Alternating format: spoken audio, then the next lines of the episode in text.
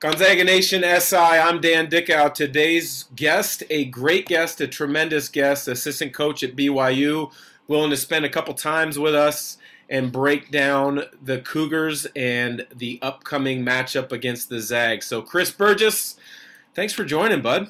Thanks for having me on, Dan. Appreciate it.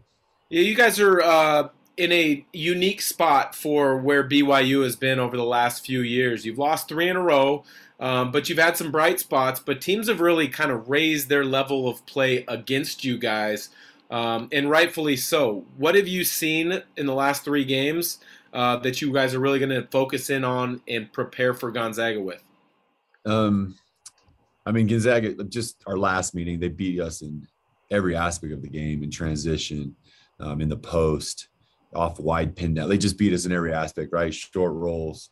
Um, and so we've been preparing uh, just what we want to take away and what we're willing to give up, right? Where where are they best, right? And so it's it's funny in conference, you know, they're they're actually they're doing both, right? They're scoring from the three really well, they're shooting the ball really well from three, and they're actually getting in the paint like they always do.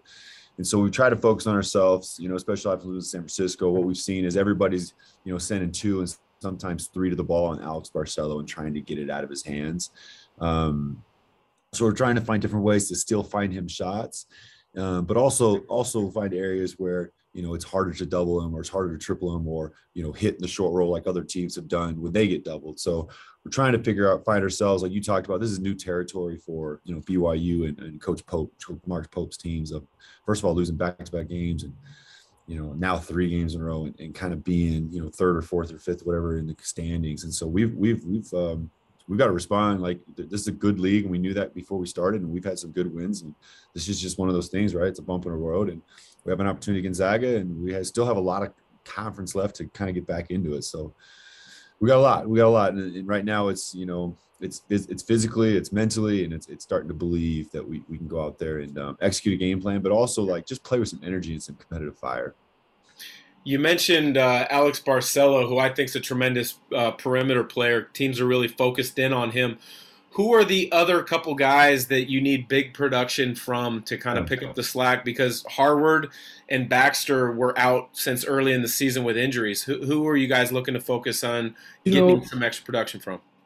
That's good. I mean, the last couple games. Um, so for conference, it was our, our freshman big Fousseyni Traore, right? Just had had a fantastic freshman year and given us a double double for the first four or five conference games. And teams teams have been starting to key in on him and his nice catches in the post. And he's also gone against some really good size the last especially last game with Massalski and Patrick Tape for San Francisco and just limited his touches. We need to get him going in the post. It doesn't necessarily have to be for a score, right? Because he's a good passer out of it. His derived offense in the post is really good as well.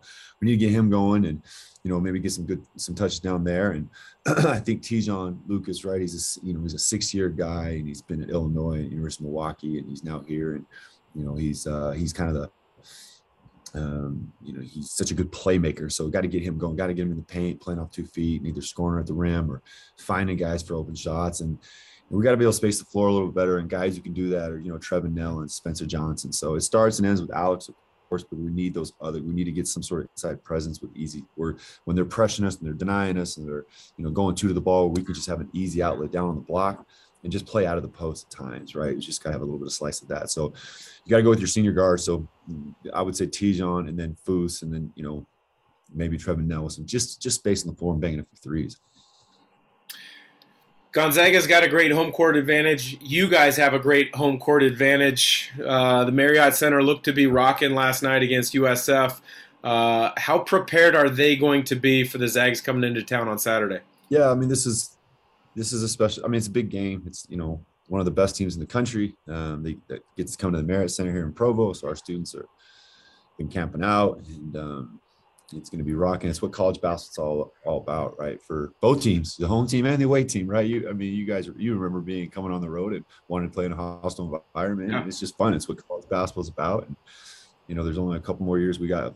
I mean, two more times we have left, right, in WCC play with us and the Zags, and so our fans will be ready and they're gonna you know they're gonna be loud and crazy and and and it's gonna be a great atmosphere and you know and and, and we we understand the task at hand and, and they're gonna do everything they can to try to give us some sort of advantage with that um, that aspect. And it's gonna be fun. It's gonna be it's gonna be one of the best games in terms of atmospheres for sure in college basketball this season. I believe that.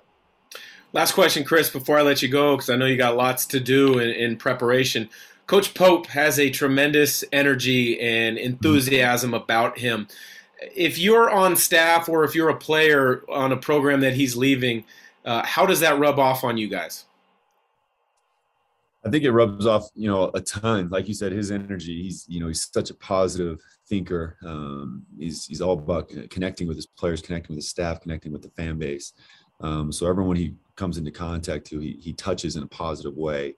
Um, he knows being the head coach BYU, there's a lot of responsibility, not just coaching this basketball team and making them, you know, better players and better men off the court, but it's also, you know, including this fantastic fan base, including the alumni, um, you know, including everyone that that's a part of, you know, Cougar Nation. So he, he's as good as it comes in terms of his his ability to be the full package there. And so, you know, I hope you know you know I ever get a chance to be a head coach, or if I, you know, move on at some point that I, I can. I, I've had the super fortunate opportunity to work for seven years. And I hope that I can just take, you know, 20%, right? Rub off just 20% of what he brings with his energy and his enthusiasm to, you know, get better every day and to touch kids' lives. I hope that I, you know, that can wear off of me where I, I can do the same because I've been super blessed to be able to work for him and learn from him and be around him for seven years. Well, Chris, I appreciate the time. Uh, best of luck, but for Gonzaga fans, probably not too much luck. So uh, thanks for taking the time and always good to connect and, and talk with you, bud. Yeah, thanks, Dan. I appreciate it.